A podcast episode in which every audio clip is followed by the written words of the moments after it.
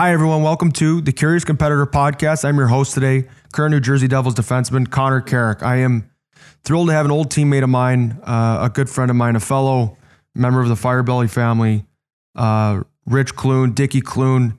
He has 139 NHL uh, games to his name, over 500 professionally. He was a former third round draft pick to the Dallas Stars in 2005. He also acts in uh, in three films: The Marvin Family Tortoise, Hypostasis, and Hi, My Name Is Dicky. He is just a beast of a man. One of the uh, ultra alpha males I've ever I've ever played with. One of the most compassionate teammates, uh, driven teammates, and frankly, uh, one of the best teammates. He understands uh, his gratitude for the game. He just loves being in the room every day, and, and I always felt ten feet tall playing with him. So I'm super excited to share our conversation with you today. And thank you for joining us wherever you are in the world. Let's do this.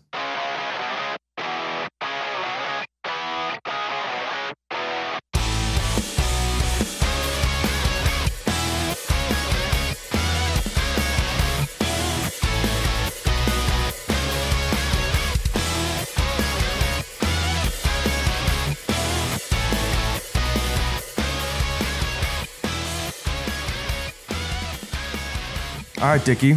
Round two. I just got booted off the uh, the video session, so we'll go again. I'm. uh Thanks for doing this, man. Happy Saturday morning. Yeah, bro. Yeah, you too, what brother. pump number? You What pump coffee? number are you on this? Yeah, I've had ten. Um, so I'm fired up. I had a bulletproof this morning. I went with a little MCT oil and the C8, little cinnamon, Ceylon cinnamon. Nice. Is that how you say it? Yeah. Little lion's mane. I want to make sure I gave you my best, man. We haven't talked in a while, but Yeah, let's go. No, dude, this is this is my warm up, man. I, I haven't worked out yet. I'm gonna I'm gonna get. We're gonna like do a slow build, and then I'm just gonna go right into it after this and rip it up. Yeah, you should. Um, well, thank God, because I'm not sure what kind of, you know, violent demon I would have gotten on the podcast if I caught you fresh out of the gym off a pump. You know what I mean? Like I don't get in the way of that, Dicky. Just Nah. steer clear. I So- don't get in the way of that, Dicky, man. I thought this was funny. So last night, um, Lexi and I went down by uh, Lake Michigan there in Chicago, where we've been hanging out on quarantine, and we did a, like a little sushi date night. And I was thinking back, so Dicky and I's careers and, and friendship really began at a cool point in my life. I had just gotten traded to the Leafs, and you know whatever. I played, you know, some games at the end, uh, you know, right after the trade. You know, I'd done well, but the team was struggling, and you know you're getting used to a new system and all that kind of thing. And then I get sent down, you know, for this Toronto Marlies team that I had played against prior to the trade with the Hershey Bears. Like you guys were loaded. And uh, so I get there and I knew the expectation. Our goal was to win, you know, the Calder Cup. And I'm super excited now because I was having a good year in the American League. And I felt like I had proved uh, in the NHL, I think it was 19 games I had played because I had a I had a bonus at 20. So Lou Lamoriello got me on the bonus, set me right down. and uh, Oh, Lou. and I'm thinking to myself, you know, I was super excited to play with the Marlies. Kind of wanted to show off my ceiling and my potential in some of the offensive game I didn't get to, you know, use in in the NHL. And uh, I thought this was funny because we had sushi last night, and I remember as soon as I got down, you know, with the Marlies, you made an effort. I was staying in the hotel. And you go, hey man, what, what's up? What are you up to? I'm like, oh, nothing. And I, and I mean, I knew who you were. Like the first time I ever met you, I was actually a scratch. You were playing in Nashville and you had KO'd, uh, literally knocked out one of our D-men that had taken my spot that night. So it was like, well, I might have been Yeah, in yeah, that. I I might have been in that fight if I was in the lineup that night. And uh, I'm thinking to myself, you go, what are you doing uh, for lunch tomorrow? I'm like, I don't know, man, whatever. What, what do you want to do? And you go, you eat sushi? And like, I eat like, at that time, like tempura, bullshit, whatever sushi, like fried everything. Like I had no idea what I was doing. And you go, dude, I got this spot for you. And we remember we go to Hiro Sushi. Oh yeah. Do you remember this? Hiro Sushi, man. And you're Yes. walking in, you're like, dude, this guy's awesome. I, I just let him order whatever. I used to come in here with my dad. Uh, he'll hook it up. Ah. Just trust me. Let's sit down and let's eat something. I'm like, all right, yeah. And I'm kind of sweating now because I'm like, I, you know, if you were to order me like a salmon avocado roll, like I'm like, oof, I'm not sure I can. I'm not sure that's that's a little adventurous for me. So sure enough, we do the like this omakase, and uh, the guy is just sending out two pieces. So it's you and me sitting there, and I know we're going piece for piece because if I don't try something, it's sitting there in front of you. And I'm like, well, I don't want Dicky Clune to think I'm soft or don't eat sushi. And then Hiro's in the back, like giving us this thumbs up, like, hey, are you guys good with like the wasabi on each bite? Because they were doing a bunch of the nigiri pieces. And I'm like getting Yeah. ambushed by this wasabi. But I did I just I didn't want to lose. I didn't want to lose to the wasabi battle. I didn't want to show I was soft on the first date with you, man. That's very honorable, man. You, you brought up Hiro Sushi, so he he retired. I, I saw I googled Hiro it this Sushi, morning yeah. and it said permanently closed. I was sad. Yeah, I uh, so anybody who comes into Toronto, I mean, obviously, you know, Miku Sushi is the popular Yep. popular spot. Started out in Vancouver and came here, but uh, there's a documentary that's just like legendary called it's uh, Euro Euro Dream, Dreams Yep. of Sushi, right? Is that how you pronounce it? So Hiro in Toronto is like this legendary sushi chef, and my father worked at a marketing and ad agency downtown at King and Parliament. And he started bringing me in there just, you know, a few times over the years. But you know who's another guy in the city who was notorious for, like, you could just walk in and he'd just be sitting up at the bar and had a great relationship with Hiro, was Eric Lindros. Oh wow. So a Eric, big rig. So he, yeah, Imagine man. the So like, that guy takes down. like Hiro Hiro i don't think ever watched hockey but when i started to go in there and get older and you know started to fill out he would always say like he would always say like oh eric lindros legs. It's like he, you know what i mean? Like Yeah, so yeah. he he always had you saw he always had this like fixation on like the uh like the leg development of Lindros. And I mean this guy Hiro is a bit like you know huge like probably a you know a weapon himself. But um he was just one of those people where like you would walk in and it was like it's like it was like right in a dream sequence you know what I mean you'd walk in Yep. and he just it's just like this pleasant old traditional Japanese sushi chef and like let him rip. But uh, I do remember taking you there. And the truth is, is that because of, you know, how kind of special he was to myself and my family, I can't just take anybody in there, man. Like you got to have good chi to go into Hiro because it's just, it's one of those places, right? It's like very special to me. So I do remember that. Yeah, and I remember even because you had recommended that sushi documentary, however you say it. It's J I R O, right? It's I think it's is it Yeah. gyro or, or anyway. But I remember watching the documentary because you're like, I think it's Euro too. That's my gut. And you go, uh, sees you got to see this documentary, man. Like just the, you'll appreciate it. You said to me, and then I go and watch it. Oh, and It's this documentary about how this, you know, gentleman has this great relationship with Kaizen, just showing up every day, like the attention to detail, dedication to craft, just being obsessive with what he does for a living. And it was like, it was great insight into who you are and what makes you tick and what you like. And I think we both bonded. I felt like we only played whatever it was that playoff run. Uh, but I felt like even, you know, at that first lunch date or whatever, all the way through when we played, it felt like I knew you forever. And uh, I wish we got to play together longer. Um, but you just had like such a texture to your personality. You you have such a.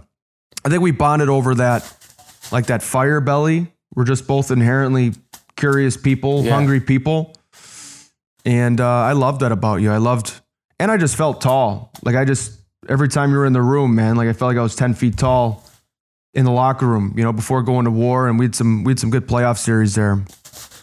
Yeah, man, that team that we had, uh, it's like I don't know. I mean, I appreciated it at the time, but now looking back on it, I mean, you look look up and down that roster, and then you just see, you know, obviously Kyle Dubas and, and Sheldon were at the helm, and then like looking to where the Leafs are now, and even some of the other players.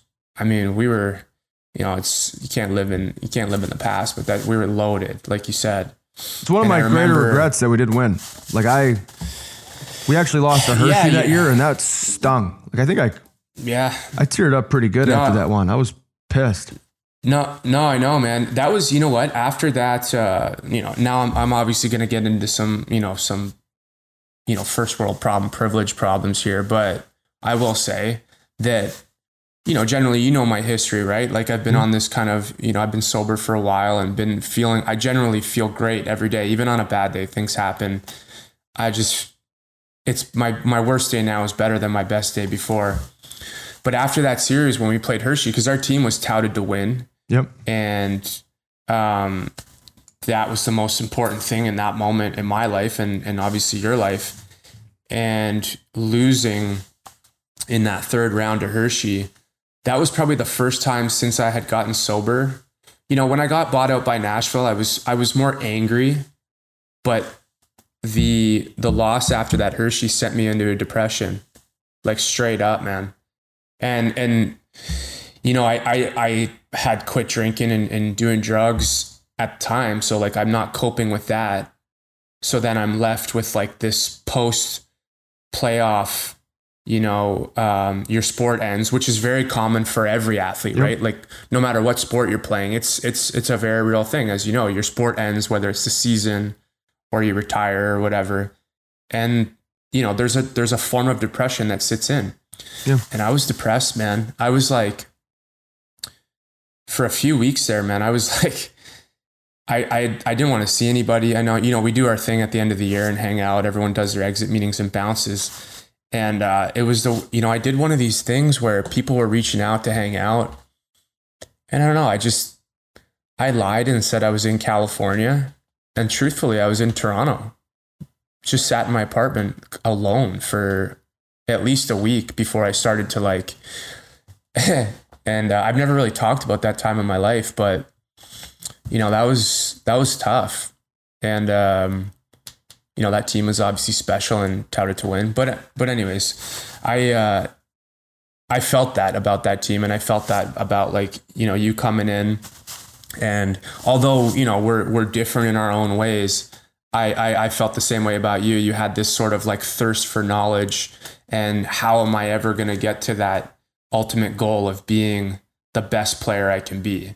You know what I'm saying? Yeah. Or person. You know what I mean? Like I know you're your interests and stuff stem far outside of hockey, which we'll probably get into. But you know, there's certain people along the way that uh, there is some sort of like special. It's almost like a like a there's a bit of pain mixed in there, and like that fire burns, and it's like that that thing kind of pushes you along, and it's like you can either let it direct you to positive, you know, greatness or you go down the other route, which, you know, I did for a while. But like I felt like for you, I acknowledged in you early on that you were channeling all the stuff and all that, you know, energy and whatever into, you know, studying and playing hard and working out and your nutrition and, you know, you've, you know, now you have your podcast and all these things. So it was cool to connect with you. Right. And, it, and, although I feel like I can somehow find a way to relate to all my teammates, it just made it easy. So like, you know, you come back into town, go work out and I think we both wore that heavily. One, because I had lost, you know, to my old team at the time. And that was sour. I was I was not happy. You know, one of my I'm gonna get him on the podcast. Liam O'Brien was like my roommate in Hershey and he was chirping me yeah, from the yeah, bench. Yeah. And at one point I just turned told him, shut the fuck up, man. Like you don't know how to pay a Comcast bill. Yeah, I, I lived with you. I lived with you six weeks ago, and I love OB, and he was just giving me a hard time. But, and I think for you, you just wore it so heavily because you were a leader on that team, and you know, like as a leader in the AHL, a lot of times you win, they stick you, stay stick around. You know, you you fail yeah. to do what you're expected to do, and then they start to contemplate other options, and you know, very similar where, and I I was definitely um, devastated, but I do want to acknowledge. I just watched uh, your documentary last night. Hi, my name is Dicky, and and Kyle Dubas makes an appearance in it, and uh, you know he was very influential. I think for me at that time in refocusing. There was a conversation about you know where I did well and where I fell short in that playoff run, and then it immediately shifted. He shifted my focus where I might have um, I might have sat on that a little bit longer if he didn't redirect me towards opening night the next year for the Leafs. You know, he's like, this is your goal for the summer. This is our expectation yeah. for you. Uh, go home and do the work and show up ready. And that was yeah, kind of how I got over it. I don't think I necessarily dealt with it at the time, but you know, I don't know. I felt the same way about you where I think we both you can call it curiosity, you can call it hunger or ambition, you can call it obsessiveness, right? Where we get a thought in our mind and we want to pursue it to the nth degree, whatever it is, whether it's a new training modality, you know, there's a new strength sensei, you know, Charles Poliquin, an article we would talk about. And I guess I, uh, I took a, a, a liking to you because, I mean, you'd been through the, the others, like the dark side of my personality. I felt like you'd already exercised that. And I felt like there was so much to learn where you're like, see, you got to deal with this kind of stuff positively because like I've crossed the road and you don't want that. Like you don't want you don't want that. Yeah.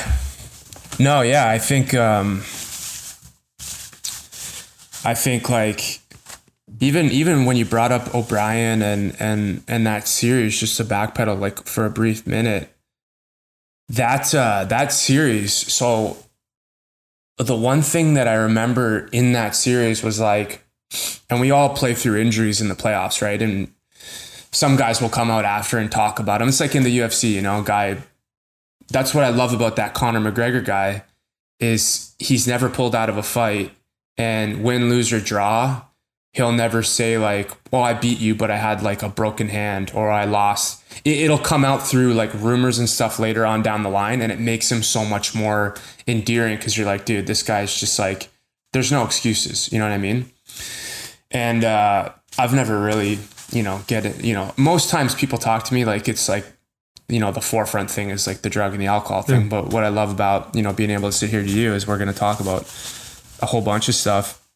That playoff series, um, I came into Toronto that year with so over the years I had fraying in my rotator cuff and like a labrum tear that you know I never corrected with any sort of surgery so that it was just coming to a point where like my right shoulder had slowly fallen apart over my last year in Nashville, then the next year in Milwaukee, and then Toronto. But you know, I'm so hell bent on like this career and like if I don't need surgery, I'm gonna keep going and trying to correct it holistically. And then I'd had like a massive tear in my wrist that I was getting cortisone injections for all year. And that year was just challenging because, you know, I had made a decision that I'm not going to use painkillers. You know hmm. what I mean? Like as a recovering addict, if if you know, don't get me wrong, if down the road I do need some sort of major surgery and there's like an acute phase and it goes through doctors, you know, there are people that are sober that, you know, there's a plan for that. But because, you know, I'd wake up every day and like I'm 20, you know, whatever, how old I was and it's just like I was starting to like tear apart. And although I was, you know, still being able to play and compete, getting into that Hershey series, I was like, you know, my groin was fucking torn, uh, shoulder was falling apart, and I wanted to like go toe to toe with like uh, O'Brien and um, who's the other guy? Uh, he's a really good dude, um, the centerman. Zach Sill? Uh, tough. Zach Sill, Siller. Yep. So they're egging me on the whole series, and like by that time, you know, I I was in a really good role for that Marlie team. Like, yeah, you're you know, playing I well. play big minutes, score, antagonize. So I kind of like to mask the fact that I knew if I got into a fight early in that series and it went like with OB or or Siller, like those guys are nail guns. So if we went toe to toe, like I'm like my shoulder's gonna rip out, and then I'm not even gonna play in this series. And uh, I'm not taking painkillers. I'm not smoking weed. You know, I haven't smoked weed in 10 years to like just take the edge off. And I was like, dude, I was sitting in my bed, s- sleeping like this, sitting up. Yeah. And I probably didn't do myself any favors for trying to be an Olympic weightlifter in my spare time since I was 23. you don't say. You don't say. you know what I mean? Like, you know, and uh, I was just like, and then it lended into that depression. Like, I wasn't sleeping good. I was in pain. And it's like, man, you know, I've learned some really valuable lessons in sobriety dealing with that stuff without anything.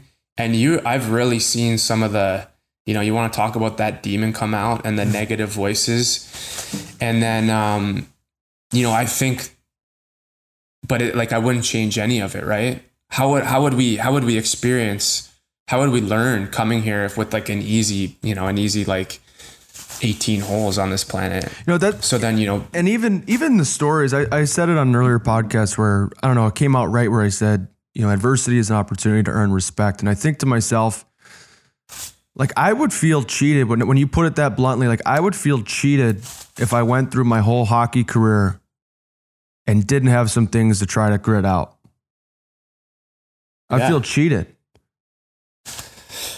yeah, I mean, the you know the gift we have as humans, right, is we come here and you get to develop self. And you know, somebody asked me the other day, like, what would you, you know, would you change it if you could go back and do things differently? And it's like, no, I wouldn't. I mean, even if I was dead today or whatever, you know, if I didn't make those changes, whatever.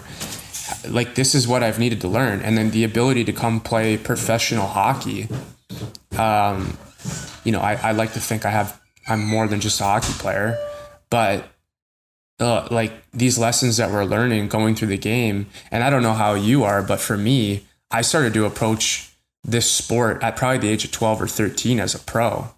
100% Like it went, it went like the thought process for me was like I grew up right in the city on the Danforth in Toronto. Huge Leaf fan. My dad was a you know quote unquote failed hockey player. He played four years of Division three hockey at Colby College, and then he played one year of yeah pro in colby Sweden. is yeah Yeah, yeah, yeah. And then he, he like all the all the legendary rumors about my dad was he was a sick player. But the one thing he bestowed upon me was like he just sort of lacked that ambition and drive.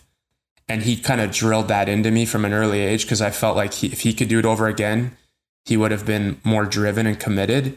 You know, he was just he wanted to just play and whatever, just have fun, which is also what I wanted to do. But you know, he he he installed those buttons early in me, so he knew which ones to push. And uh, you know, I've never really gotten into my relationship with my father. We could get into it, but so it was like I was looking at NHL players as gods, as we all do, and it's like some unrealistic existence that I'll never get to. And then you know, you get older, you get older, climb climb the ranks a little bit, hit puberty, and then at twelve, I was like, I don't care. Like it's like something clicked and I'm like, I'm gonna get there whether I go through a wall or I'm, you know, if it kills me. And so it's like, I just made that decision. I was gonna be prepared to deal with literally anything. And, you know, and I still have that mentality, truthfully. well let's let's I, I still, uh, let's go there because I, you know, you're the oldest of three boys. You know, I'm the oldest. I think there's uh, some traits that we share because of it. Uh, both my younger brothers played, you know, still play. Um, there was a similar conversation in our house. I remember I was nine. I was playing for the Orland Park Vikings, the Double A team, you know, at the time, and uh, I think I was eight, turn eight turning nine. And this was the conversation in our home. And I was always just kind of an old soul as a kid. Like I just, I just was. I enjoyed growing up conversation. I, I, you know, my dad talked to me, you know, like an adult from a young age. My mom did too, but he pulls me aside and goes, Connor, there's this AAA team called the Chicago Chill. And the coach, uh, Larry Pedri, saw you play. And uh, you can play up a year with the 93s for the Chill with the 10 year olds as a nine year old, or you can, you know, I, I think that's the maybe the best move, Connor, for like your development. And, uh, yeah. or you can Were stay, you always a defenseman? Yes, but I always, I was like the kid that they would tap. I was a kid that they would tap to go Yeah, play you go up and offense. Like, hey, Okay. we need a goal. Yeah. And so he goes, uh, or you can stay with the Vikings and your friends. And I was like, what are you talking about? He's like, well, you can stay with the Vikings and, and stay with your friends, or you can play the better hockey. And I'm like, like we're going to the chill. Like there was no, I didn't understand that my dad presented this other option. I was, I was nine. Yeah. Yeah. And uh, you know, all the way through growing up, there was a conversation in our home around, and, I, and I'm grateful for it because it has got me where I am today. And it was, there are people out there while you're sleeping, like they're working. What are you going to do when you get up to beat them? What What are you going to do to compete? And I remember, you know, my dad. Uh, we would have this sign when he was at games when I was a kid. I would look up in the stands. You know, if I was, I knew I knew I wasn't playing well, and I would look up and he'd be doing this and it and it meant pick it up. Like you got to get going. Your team's down. Get in the game. Get in the game. And uh, Yeah. from a young age, I just very similarly, I, you know, I I can't tell if I my relationship with potential is both love and hate. Like I love the idea that there's a better me that's out there to be attained, and I hate the fact that I'm not there yet. You know, Yeah. and you live in between that that uh, that fire and. I mean, I just know from talking to you, you have these similar stories. Like I remember I used to do this uh, Arctic Ice Arena used to have this old weight room. They got this beautiful facility now, the rink I grew up in, but it used to be this really small, you know, kind of makeshift weight room. And uh, I I learned this exercise where it was like a it was like a land press. So the barbell was like wedged into the wall, and I would lunge down to the side, and I would kind of like pull it down to my hip, my right hip, and I would lunge up and punch up at the same time, right? Like this landmine press. And I would picture, I was I was 15 at the time. Alexander Galchenyuk was, you know, the best player in the country, and he was supposed to go first overall in the O. And I would picture his head. And I would do reps if I was punching him in the face. Yeah. And that was my Friday night. That I was going to do anything. Oh yeah, man. And and and yeah, I uh so I think I think maybe a misconception about me is that whatever, you know, we live in this age of self-promotion and social media and and and it's like I'm aware of it and I've used it like selectively over the years and you know get bored of it go back to it. And you know we're all in the business of of, of you know marketing ourselves. So it's like some people I feel have the impression that, you know, I got sober at 23 and then I just like adapted this like gnarly training training regimen and philosophy, which which I did. But the truth is, is like I had that at 11, 12 years old. Like I I I it wasn't that was something I didn't discover at 23. I was rediscovering it because truthfully, um, I just I understood that you know to get to where you want to go, no matter what it is, that dev- that self development of training, and that's and that's true across the board. Whether you're you know whatever physical development lends to you know a sharper mind, uh, um, whatever. So, but I understood at like ten or 11, 12, you know, if you have a bad day, if you if you play well, if you play like shit, if you hate everybody, you fail a test, you do well, you're having fun. You know, later on in my life, you, I've been up for four days on like a cocaine bender, drinking, no sleep.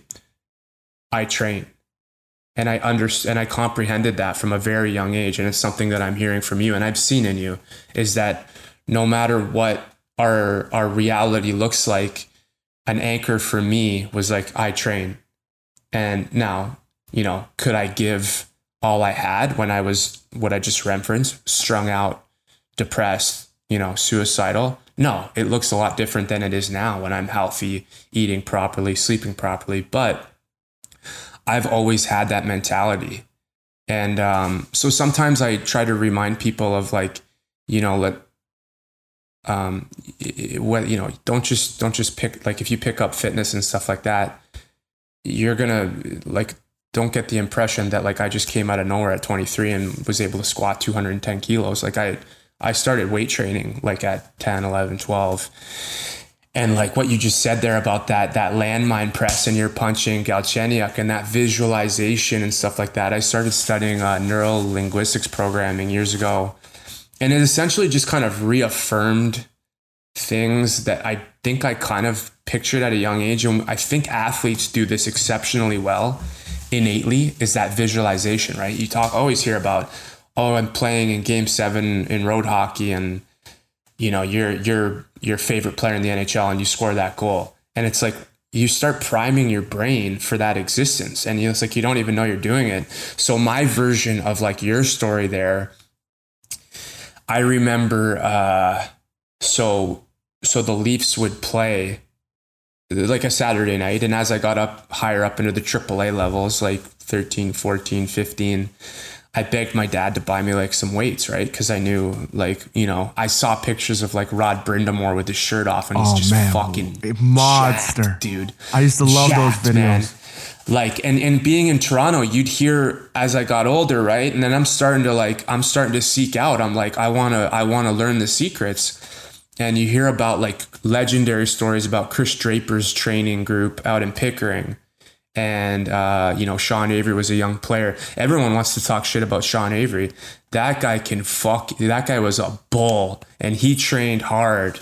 And um, you know Trevor Daley and Gary Roberts, and and then you know you see pictures of Brind'Amour, and like Brind'Amour was doing what pretty much you know ninety percent of the guys, eighty percent of the guys do now. He was doing that when nobody was doing Yeah. it. You know, you hear about the Way stories ahead. that like he's bicep curling like a chair in the hotel room because there's no weights around and they had to like lock him out of Michigan State's locker room and stuff. So I, I was like, I'm like, I think I got enough skill that I'm just going to die under the, I'm going to die in the weight room and like turn my body into, uh, what I lack in skill and sort of like, um, you know, hockey IQ. I think I had enough of it.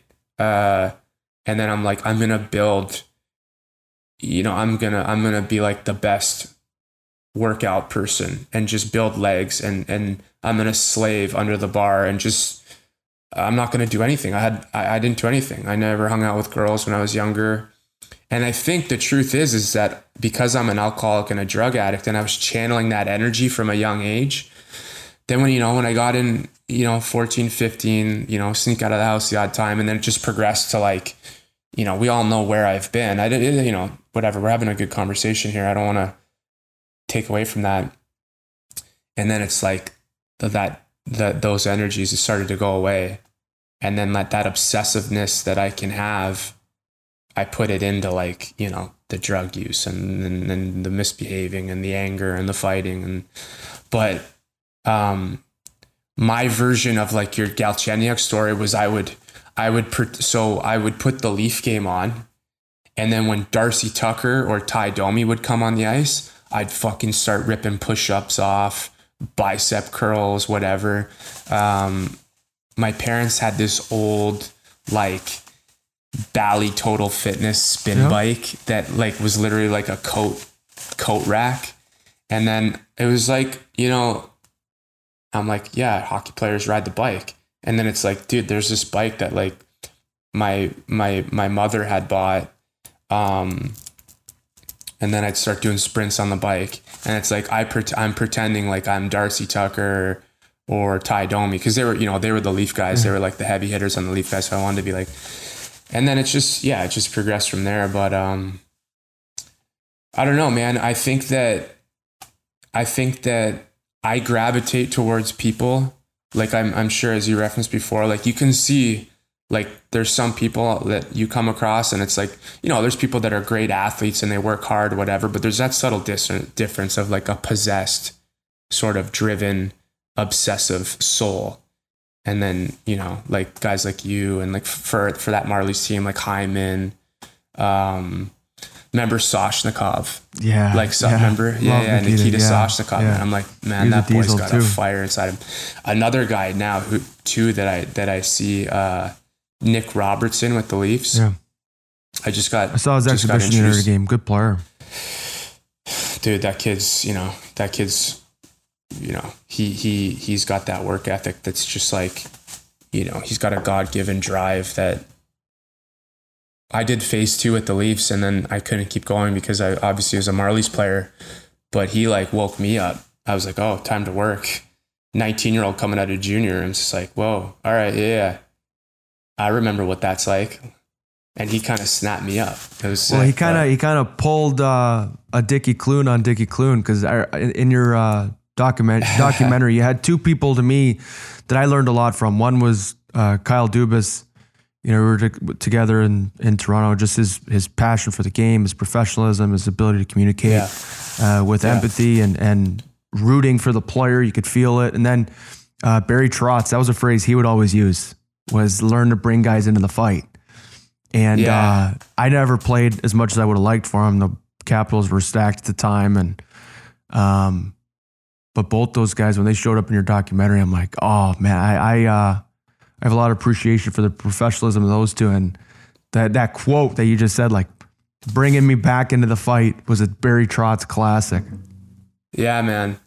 And Barry Trotz, um, you know, who there's I have no words for Barry Trotz. I mean, I love I love Barry Trotz. Played for him for two years in in Nashville, and then uh, you know he got let go, and kind of coincided with me uh, getting bought out. But but Trotzy was just one of those coaches. Like right away when I got picked up on waivers and uh, and rolled into Nashville, it was just like and I'd played a little bit against the Predators, maybe one or two games as a young King player. And you always, you know, he had a you know, obviously a, a, great reputation around the league as he does. What is it? That aura too, like those wide shoulders and that yeah, you know that yeah, yeah, custom fitting like suit, like just a uniqueness. Like he's there's no one just across the bench. No, and, the and then the thing about him is his integrity is just so amazing, and mm-hmm. his fairness and his his communication skills are just they're they're remarkable because when I got there, it was like you know we stood over like a stand up coffee table in the lounge, like not you know no his just approach with me. I don't know how he approaches other players, but he just kind of knew like we're just going to have this thing for five minutes. And when you get picked up on waivers, as you know, you don't know who's responsible for bringing you in. Yeah. Like you don't know if it's like uh, whatever the general manager sometimes it's you know as you know there's different people have different voices and there can be a disconnect and one player gets picked up and the coach doesn't like him or the coach wanted him and the GM wasn't a big fan anyways so I don't know and like a Barry Trotz it's like we're standing there and he's just like um can you be an agitator for him? like this is literally like hey nice to meet you how's the flight uh you know, I remember when you played on the Kings and you were a pain to play against. I had to fight with Tootoo and we were going at it all game. And then Jordin had signed with Detroit. So I think they were trying to fill that void of like a middleweight agitating presence. And he just looked at me, he's like, Can you just be like, can you be be an agitator? Can you just be the shit disturber and and play? I'm like, yeah. And then he's like, um, I also want to let you know, like, I have so much respect for your sobriety. And I hadn't really, I hadn't been public about it yet. Yeah. Never said a word to anybody. But like in the hockey circles, it was, you know, it was, they had luckily, like Ron Hextall, who I love, had put in a good word to the Predators and said, listen, like, this kid's gone through some things, but he's, you know, he's two years sober and you can trust him. And um, they had had Jordin Tootoo and Brian McGrattan, who were, you know, admitted recovering alcoholics and drug addicts. So they're very familiar with someone like me. And Barry just right away was like, I have the most respect for people that that own their mistakes and their and their and their diseases and stuff. So right away, I'm sitting there and I'm like, I wish there was a game tonight so I could just go run through the fucking wall for this guy. Cause right away he just like he he he, he didn't like it was like he knew and he probably I don't even know if he did intentionally, but he knew how to get right into my soul and be like, I, I got your back. And that's why guys play so hard for him. And he he was just very much like he had those sayings like, you know, drag guys into the fire and he's very uh, superstitious and and very specific with his pregame. Yep. Um, you know, he, everyone knows about Trotzy's rituals and stuff, and he just always had these things, man, of like, you know, he'd come in and be like, he, he loved when we cranked like the metal music, and he'd be like, Dicky, crank the devil music, and I'd put on like, I, I'd put on like Motley Crue or like Ozzy Osbourne and stuff, and it'd be like, and then, but um, yeah, when I sat down with the filmmakers and we did kind of an initial feel it out process and they kind of started to key in on a storyline and they made the choice to go heavy into the hockey personalities um, because you know I, you could probably talk to them more about that but i was just like when i saw the the, the film because I, I i did an interview a cutaway interview and then they filmed me training and on the ice a bit. But other than that i i i knew who they were filming with but I never saw any of it till the final version. I bought it on iTunes myself. and, uh, you know, like Barry Trotz is just one of those people that, um, he's just a special coach, special coach. And then, you know, just to bring it back to Kyle Dubas, uh, you know, there's a reason why Kyle's been so successful um, so quickly in his, not quickly. I mean, like he started, he started becoming a manager, I think, in his early 20s in the OHL and, and put in the hours and the experience. And now I think you you know I think a lot of guys will will say that Kyle's rooting for the players and he's a very player oriented general manager. Like he literally will do whatever it takes to put a player in an environment where they can succeed, whether it's getting them the proper training, getting them the proper uh, mental health support, um, nutritional support. You know, you you played for Kyle. Like mm-hmm. he he literally is like, how can I help you? Like, and and and he will go there. He will go to the ends of the walls for his players. So that's why I've continued to come back year after year and build this relationship with like the Maple Leafs and the Marlies because, um, as I said in the film, like they they just align with my values that I've formed over the years. And and and the truth is, there's a lot of amazing people in hockey, and I'm not saying, you know, Kyle is the only general manager out there because he's not. There's there's amazing people all over, but that's just by, been my experience with them. Yeah, I think uh, one of the things I recognized in your film with Barry was like the power of of seeing another person and providing them a purpose within a team. Because I mean, you and I have both been in the depths of you know an NHL lineup. Like you, you white knuckle it every game. You know, like you're doing your best just to stay in the lineup another night, and that's what I thought was so cool about someone like Barry. You know, even I only saw it really with Washington, but you know, it, there was great pride in every role on the team, and he understood the importance of each and every individual, and uh, and yeah. he spoke to them, and he and he saw them.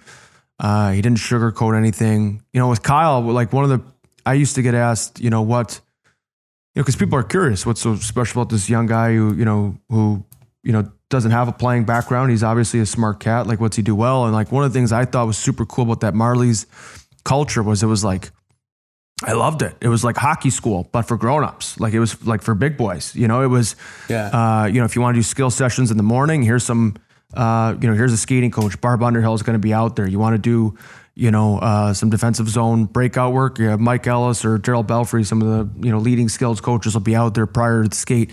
Then you'd practice. And, you know, Sheldon Keefe had, I just loved the way we played, the way he taught the game and his, how he handled me was, you know, he respected me from, you know, day one and, and challenged me.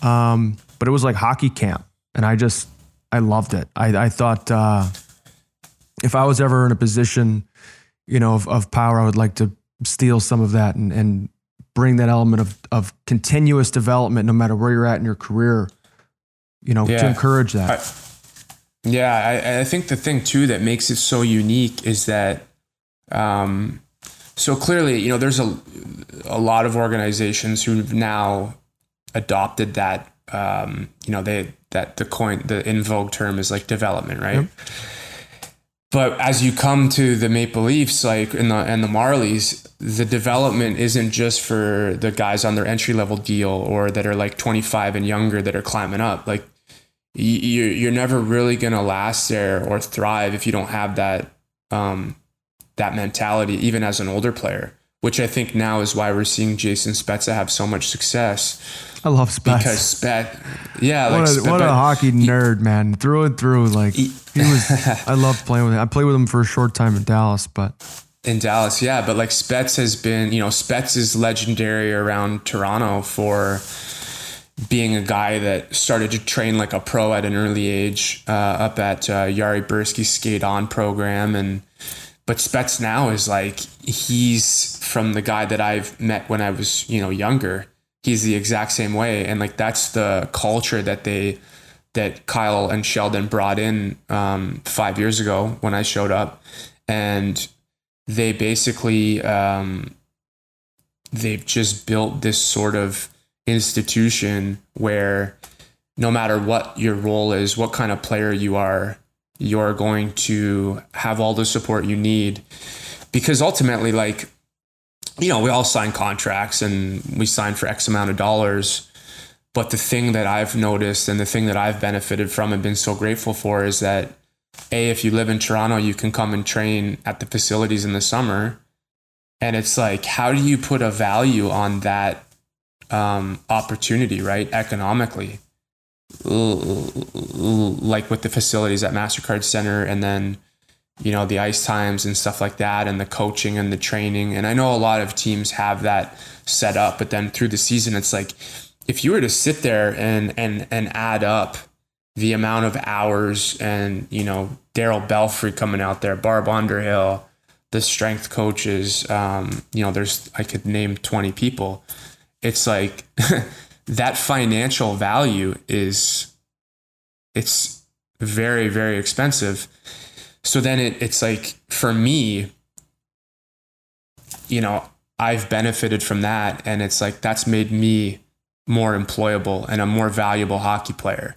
And that's the thing that I've loved about them is that, you know, guys have gone off to other teams and signed, but they cannot say to anybody that they did not get better and that the Maple Leafs and the Marlies didn't help them invest in themselves and make them more employable, right? To the they're more valuable. So if you come here, you're going to get like all you can handle, and it's going to just benefit you in the end.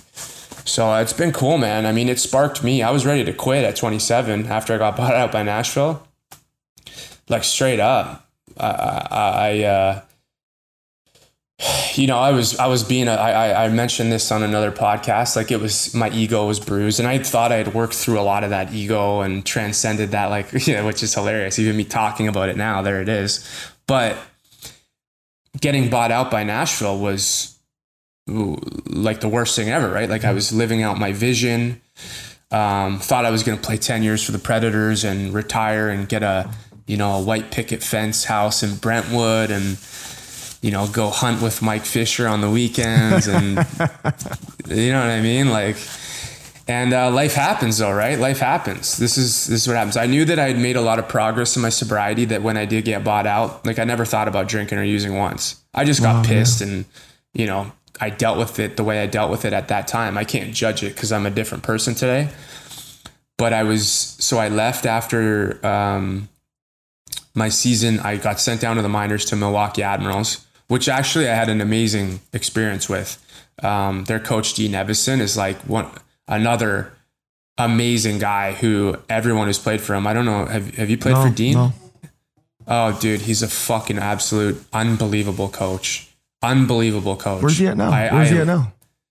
He's the head coach of um of Minnesota. No.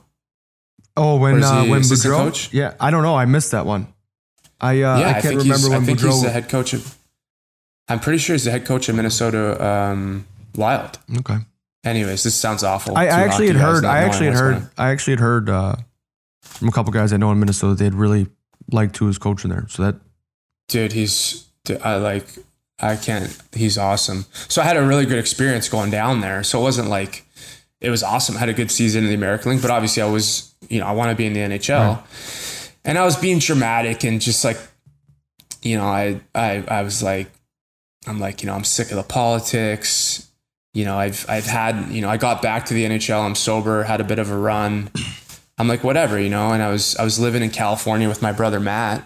We uh we rented a uh, we were renting an apartment out in Studio City near where he was working. He was working for a movie producer out there, and I I I came out and I started going to a gym in LA called Unbreakable, which uh, back when I was going there, it was more you know uh, mixed martial arts football guys, and they'd had no football players. Now it's kind of transitioned into this sort of like celebrity actor gym, which is it's just different, different people. But back then it was heavy into the football and like, dude, I worked out with like Von Miller one day and like, monster, uh, dude, like just like, oh different yeah, breed. like, um, oh man, some of the some of the people that I was exposed to in there is like wild.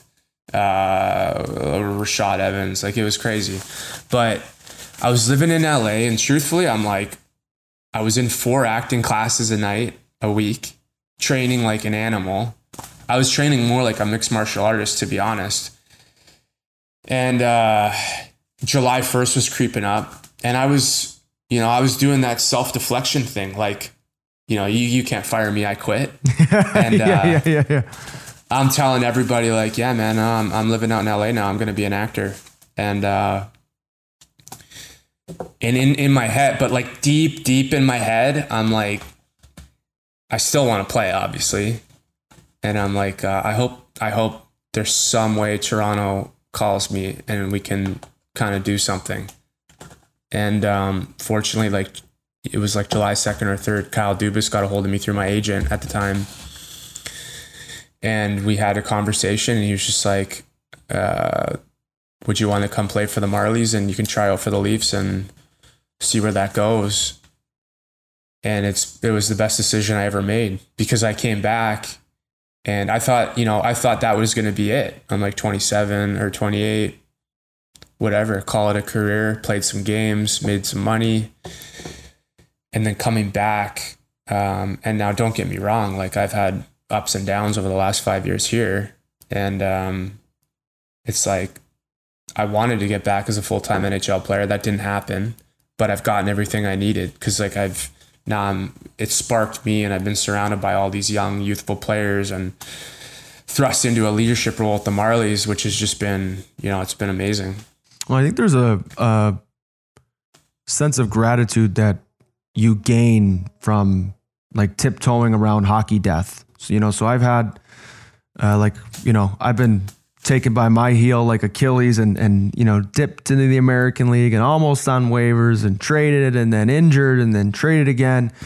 And it leads to it can lead to two things. It can lead to like avoidance or bitterness. I've been there, you know, where I was I was really sour. Uh, watching a game was hard. You know, not super interested in in watching other guys do well around the league. You know, jealous. Yeah.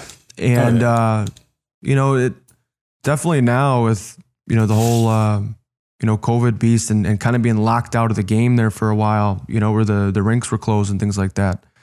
Uh, there's just a better sense of gratitude and like clarity around like why I got into the game. Like how proud, honest to God, would 13 year old Dicky Clune be? I could have, you know, it's like there's there's these group of guys that I hang out with out in California, and they have these sort of like they got these these these sort of like philosophies they live by, and they always say like this situation will work out better than you could have ever imagined. You know what I'm saying? Mm. Like stuff happens, stuff gets hard, whatever. It's like remind yourself this situation will work out better than you could ever imagine. And they told me that when I was in treatment. I'm like, even my second time around, when I was convinced I was a drug addict and an alcoholic, they're like, you know, don't worry, man. This is going to get better than you could have ever imagined. You won't even be able to predict. And I was like, okay, that sounds like a cliche stereotype sales line you sell drug addicts to keep them in their seat. But the truth is, man, is this worked out better than I could have ever imagined. Better than I could have ever imagined. And, you know, maybe in like five years from now, we'll do another podcast and we'll be sitting here wondering what we were talking about. And that these versions of ourselves today are going to be like dinosaurs to where we're at. They you will know, be. Hopefully, they will be. We st- we'll laugh at ourselves. But we'll pull we'll pull what we yeah, said dude. here today and and, like, and and and and just to just to unpack a little bit what you said a couple minutes ago about that, you know, you're dipped into the American League and you're dipped into, you know, whatever. You're getting healthy scratch. You're in and out of the lineup. You're just kind of trying to find your way. And obviously, you know, I followed your career because we played together, and now you're uh, now you're in Jersey, and this is something that I think if you interviewed people that are whatever quote unquote successful in other industries, it's that ability to just not quit. You know what I mean? Like that deep affirmation. I think some people like to sell things that are the secrets, whatever. Where you know people got to make their money. They try to sell whatever, you know, law of attraction, da da da da da. But the one thing that I think I've kind of uh, acknowledged in some of these people, and the one thing that just is continuous across the board, it's like that resiliency and not quitting ever. You know, no matter no matter what, like you get rejected, you, whatever, you stay on the ropes and you hang in there because if you stick around and continue to work hard and stay positive and take take the blows, it's like you look back and you're you're here doing something and it's going to get harder down the road but that's what I've that's the one thing is like the never quit attitude um that's like something I mean try not to to get too dramatic over it but that's that's the the best thing that I've probably learned. Yeah, and the key word there is ever. Right? Like do not ever. quit ever. Um No. And I I think uh well, it's like kids, you know, like as as become hockey players, whatever, you meet people and they want to say like what can you tell my son? What can you tell my daughter? Like what advice do you have for the 10 year old the 12 year old the 13 year old and yeah we could sit there and tell you to like work on your thoracic spine movement and but it's like have fun and just don't ever quit. Like don't ever quit. Even if you fail like even if you fail you get cut you know when you've quit and you know when you tried your best and it's like never quit because i wanted to quit so many times dude. The blowups with my parents the you know things going on in my in my in my private life the mental illness and like all levels AAA junior American League NHL back to the American League back to the NHL bought out. Like I'm 33 and it's like I would love to continue to play. Um but the truth is is like i'm always in that that, that internal battle with myself of like to be or not to be. And it's just like never quit man. Never fucking quit. Well, so I, you know, we, we touched on a little bit with you know so- your sobriety and your, you know, battles with drugs and alcohol and your hockey career. And a lot of times this is a conversation as professional athletes. It, it's a, it's cool what we've been able to do, right? Like what we've done, um, but also knowing you, like your future and your dreams, like are huge motivators for you. And I want to know, like in five years, what can what can we expect? What will we be talking about in five years with Dicky Clune? Like, what are you? And and you don't have to go that far off in the distance, but what are you dreaming up right now? Because I know you know with the season being shut down, things like that. Like you've had a lot of time to reflect, and reflect you will. You know, knowing you, Mhm. what's uh, what's firing you up these days? Well, I think there's a couple different ways to answer that question. And the one, you know, one thing that's kind of because for so long, even in my recovery, like I live, I've lived such a self-absorbed uh, existence, right? You know, you get get sober, and it's still, uh, you know, I got to take care of me, or else uh, there we're not there gonna be no podcasts. Yeah, but the one thing is like you know i'm i'm i'm really starting to get that um that sort of want for a family. Like you know i do want to have kids one day and and and have a partner and and and build like that build that out because and i was starting to feel that way you know probably dating back to about a year ago. And then when covid hit you know, and you're you're forced to self quarantine and and stuck in your in your own house, and it's like you really see like, you know, this is this is what could happen at any point in time. The world could shut down, and we're forced to stay in our homes, and you're alone. Now, don't get me wrong. I got tons of friends, and although I'm I, I am alone, I've never I don't feel alone, but I do want to like, you know, start a family and and and experience that and, and raise raise a child or two whatever so that's one thing that i think about and then another thing as far as like my personal development i just want to continue to i just want to continue to stay in that like growth mindset. You know no matter what happens always stay teachable always stay humble.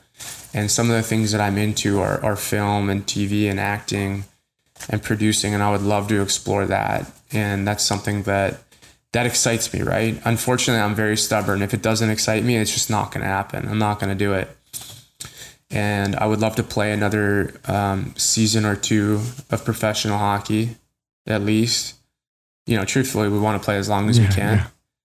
and uh, I, I never think that I'll, I'll I, I I can never picture myself removed from the game. I feel like I will I will transition into a different sort of job within the game, and I I really can't tell you what that is. If it's on the coaching side or you know the managerial side or like the player development side, I really think you know the thing that excites me beyond like the actual playing of the game, and you know clearly that's you know what that's like. Like we all live to play, but I love forming that connection with my teammates and specifically, um, you know, I'm an older guy now, turned into an old old boy overnight. but I love, you know, I love working with younger guys. So I feel like that, you know, something like that might come to fruition. Yeah. Um, so that's kind of it, man. Just continue to, to get to know myself and, um, you know, I'd love to travel a little bit when the world opens up and is a little safer. I've never really seen some of the parts of the world that, that, uh, just cause I've been, you know, the season ends and I always say I'm gonna go on this crazy trip to like um, my family's half Italian, half Irish, so I'd love to see Ireland and Italy.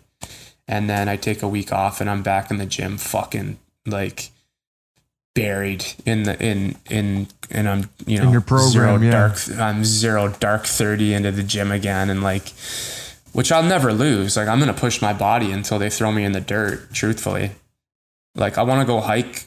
I want to go climb Mount Everest. Straight up. I would love to go climb Mount Everest.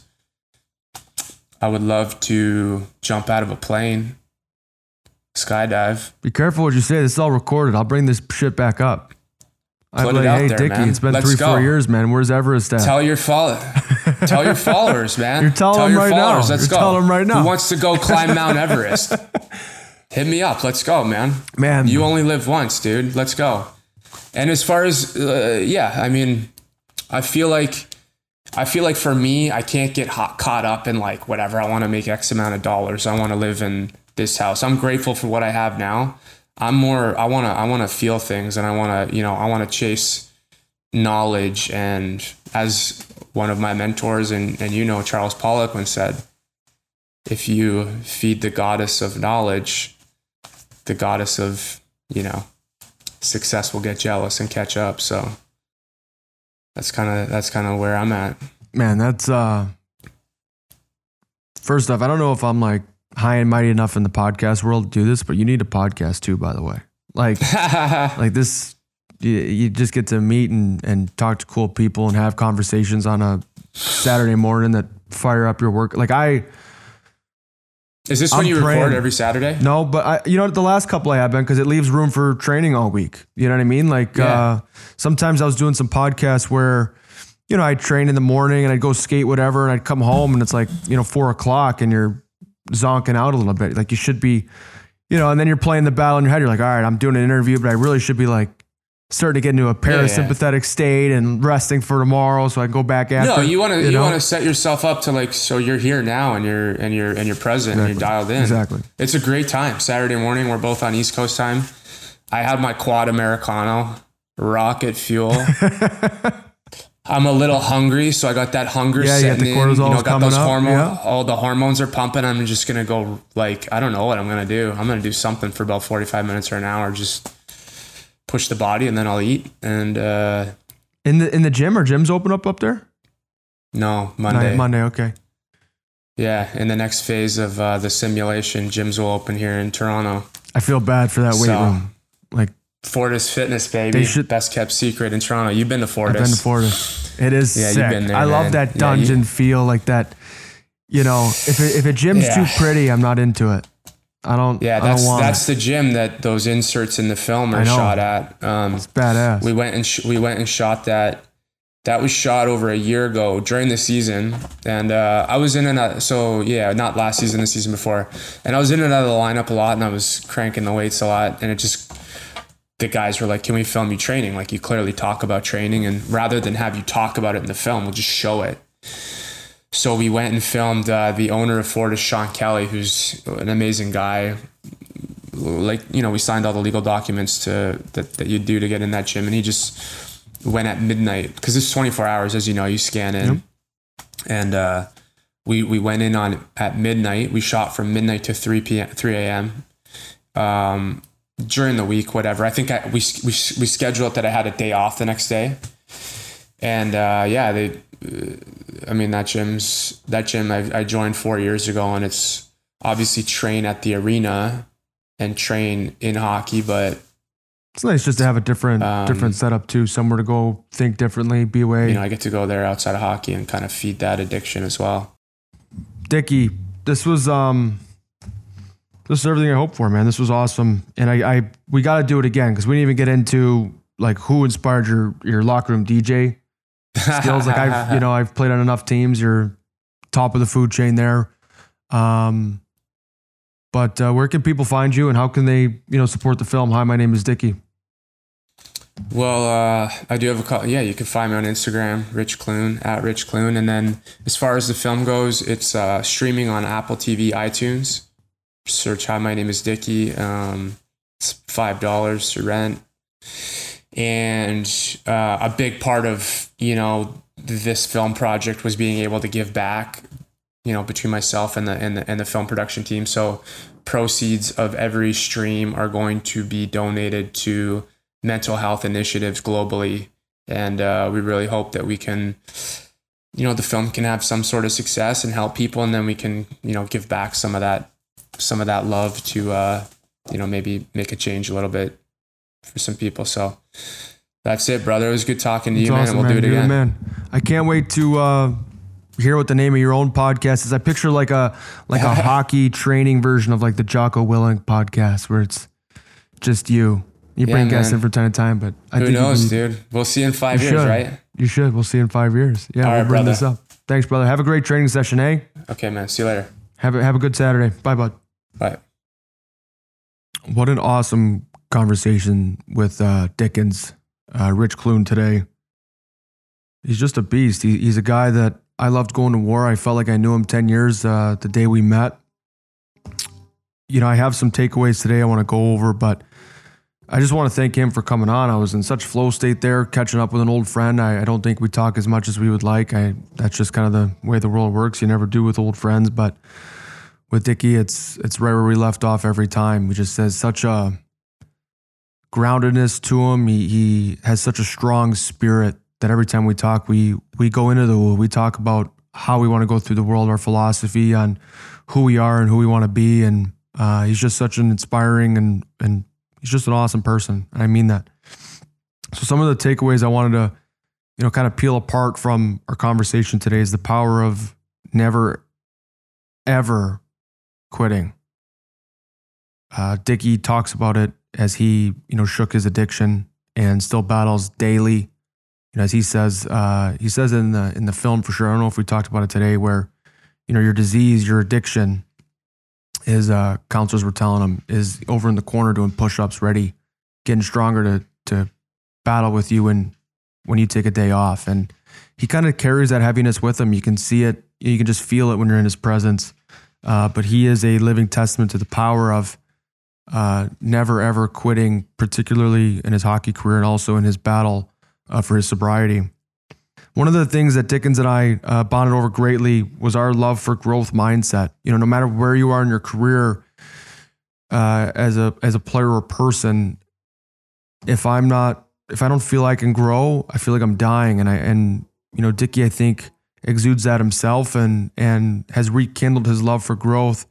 You know, in sort of the second half of his career, and I think it's he's a great role model for carrying yourself that way. And when you have that curiosity as a fuel, there's there's no end to your motivation. The motivation isn't fleeting; it's something you're always engaging in. And then finally, you know, one of the things that I love about Dicky is that he's so himself that he gave me permission to be more of myself. And one of the things I think of is there are people like you who need you to be you so you guys can build a friendship like Dicky and I have, you know, on display today. Um, if you're struggling with your own identity and you're not owning your values as a person and, and who you want to be in the world, uh, you may be not presenting your best self towards someone and, and they may be missing a friend that, you know, they need to go through life or a teammate that they would like to have. And with Dicky, I, uh, you know, I said it today in the podcast. I wish we were able to play uh, 10 years together and, and, you know, maybe we will again somewhere down the road, but, you know, I'm confident he isn't going anywhere in the game of hockey. I'm going to try my best, you know, to stick around as long as I can. And, and, you know, finally, uh, thanks again, Dicky, for, you know, our conversation today. And then for our listener, thank you for sticking with uh, Rich and I today. He's an exceptional individual. I'm, I'm sure uh, you were able to learn something as much as I did today. Thank you for sticking with the Curious Competitor podcast. Please consider uh, liking, subscribing, share with friends and family. Uh, Rich is a powerful character. I know a lot of people uh, can gain a lot of insight from. You know, if you're if you want to talk with him about you know, motivation. Maybe reach out to him on his own feed. and he's pretty active on social media and, and really enjoys uh, helping people. So, you know, you can find him there. Uh, thank you for sticking with us. I look forward to doing this again next week. Have a great rest of your day.